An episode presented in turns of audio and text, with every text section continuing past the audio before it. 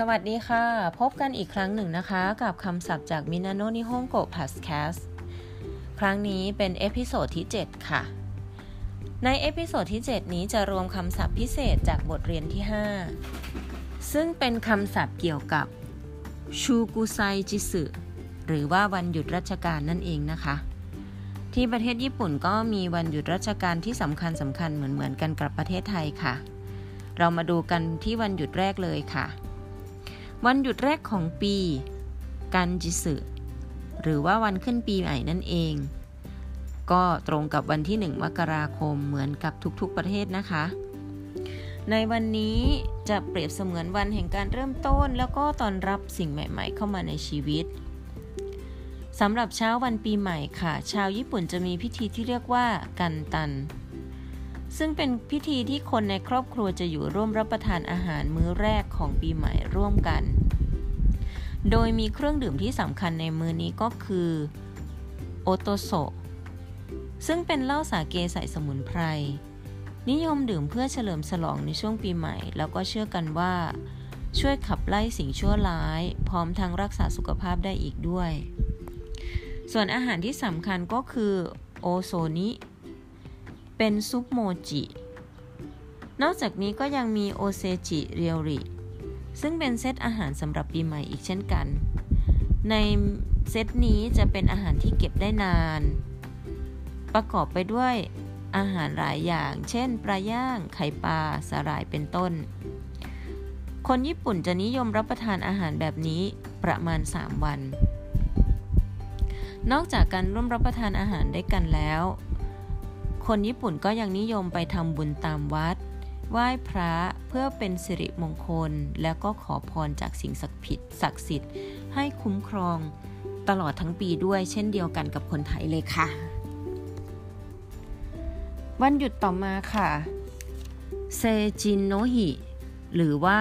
วันผู้บรรลุนิติภาวะ ซึ่งก็จะจัดขึ้นประมาณวันจันทร์ที่สองของเดือนมกราคม วันนี้ถือว่าเป็นวันพิเศษสำหรับวัยรุ่นชาวญี่ปุ่น ที่มีอายุครบ 20 ปีของปีนี้ ที่ญี่ปุ่นเขาจะมีพิธีเฉลิมฉลองสำหรับผู้ที่มีอายุครบ 20 ปี เรียกว่าเซจินชิกิเซจิน หมายถึงผู้ใหญ่หรือผู้บรรลุนิติภาวะ ชิกิ หมายถึงพิธี ส่วนมากก็จะเป็นทางการเขตนะคะ ก็จะจัดพิธีขึ้น เพื่อเป็นเกียรติให้กับวัยรุ่นหนุ่มสาว และถือว่าเป็นการต้อนรับสมาชิกใหม่ของสังคม ซึ่งเป็นพิธีที่จะแสดงให้เห็นว่าเป็นการเริ่มต้นของการก้าวเข้าสู่การเป็นผู้ใหญ่อย่างเต็มตัวของวัยรุ่นคนนั้นแล้ว วันหยุดต่อมาค่ะ เคนโคคุคิเนนโนฮิ หรือว่าวันชาติกำหนดให้เป็นวันที่ 11 กุมภาพันธ์ ชาวญี่ปุ่นจะทำการเฉลิมฉลองการก่อตั้งชาติ โดยเชื่อกันว่าเป็นวันที่จักรพรรดิจิมุ หรือจักรพรรดิองค์แรกของญี่ปุ่นขึ้นครองราชที่ศาลเจ้าเมจิจะมีขบวนพาเหรดเพื่อเฉลิมฉลองวันก่อตั้งประเทศด้วย วันหยุดต่อมาค่ะ เทนโนทันโจบิ หรือว่าวันเฉลิมพระชนมพรรษาสมเด็จพระจักรพรรดิซึ่งในปีนี้ก็คือวันที่ 23 กุมภาพันธ์ เป็นวันคล้ายวันพระราชสมภพของจักรพรรดิองค์ปัจจุบันนะคะ ต่อไปค่ะ ชุนบุนโนหิ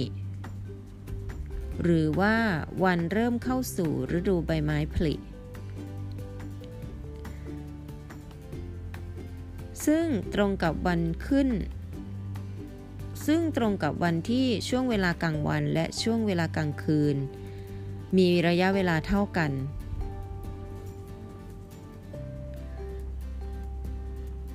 คนญี่ปุ่นนิยมไปไหว้วันพระบุรุษที่สุสานแล้วก็มักจะทานขนมญี่ปุ่นที่ชื่อว่า บตะโมจิ และมีเทศกาลชมดอกบัวด้วยสำหรับชุนบุญโนหินี้ แต่ละปีก็อาจจะไม่ตรงกันนะคะขึ้นอยู่กับการเปลี่ยนแปลงของในแต่ละปี วันหยุดต่อมาค่ะ มิโดริโนหิ หรือว่าวันพฤกษชาติ โดยประมาณก็จะตรงกับวันที่ 29 เมษายน ถือว่าเป็นวันขอบคุณธรรมชาติ แล้วก็เป็นวันที่เกี่ยวข้องกับธรรมชาติ ดังนั้น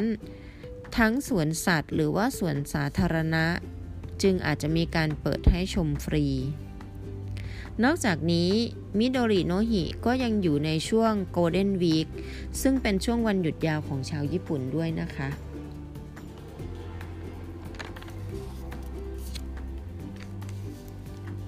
วันหยุดต่อมาค่ะเคนโปคินเนนบิซึ่งตรงกับวันที่ 3 พฤษภานะวันนี้เรียกว่าวันรัฐธรรมนูญนั่นเอง เป็นวันที่ระลึกถึงจากการที่รัฐบาลญี่ปุ่นประกาศใช้รัฐธรรมนูญเมื่อ 3 พฤษภาคม 1947 ก็ถือว่าเป็นวันหยุดในช่วงโกลเด้นวีคอีกด้วย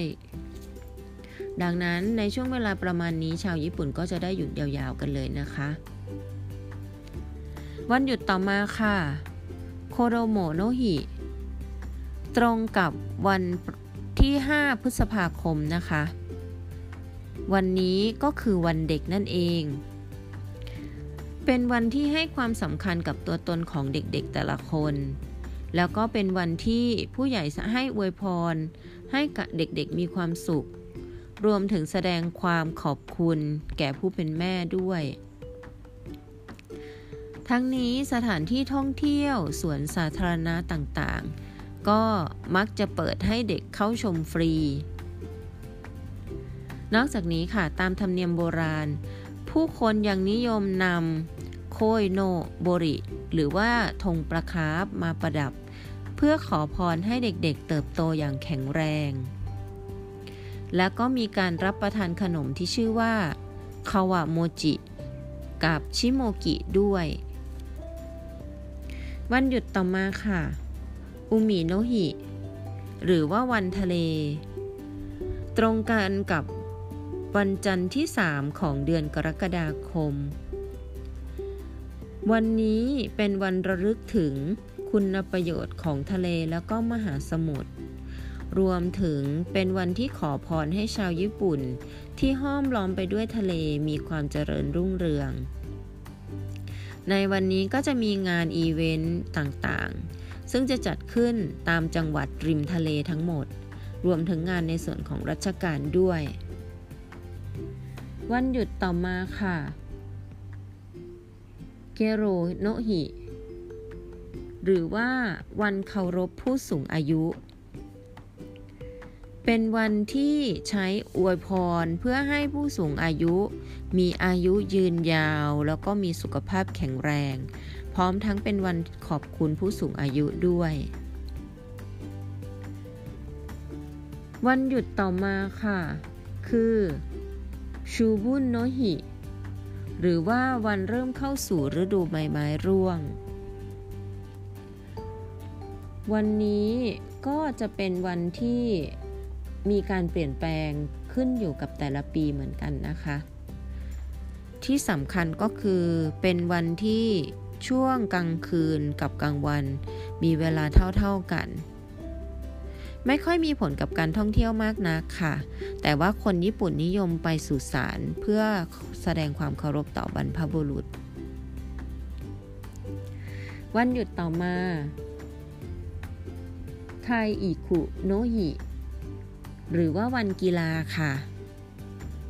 เป็นวันจันทร์ที่สองของเดือนตุลาคม จัดขึ้นเพื่อให้ประชาชนให้ความสำคัญกับกีฬา ใส่ใจกับสุขภาพกายแล้วก็สุขภาพใจ จะมีการจัดงานต่างๆเกี่ยวกับกีฬานะคะ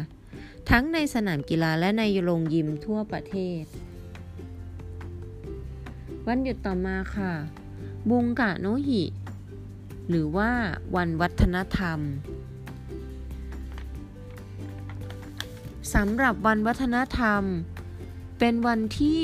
ต้องการเผยแพร่วัฒนธรรม แล้วก็ส่งเสริมความเป็นอิสระแล้วก็ความเท่าเทียมกัน ซึ่งในวันนี้พิพิธภัณฑ์แห่งวัฒนธรรม หรือว่ากระทรวงวัฒนธรรม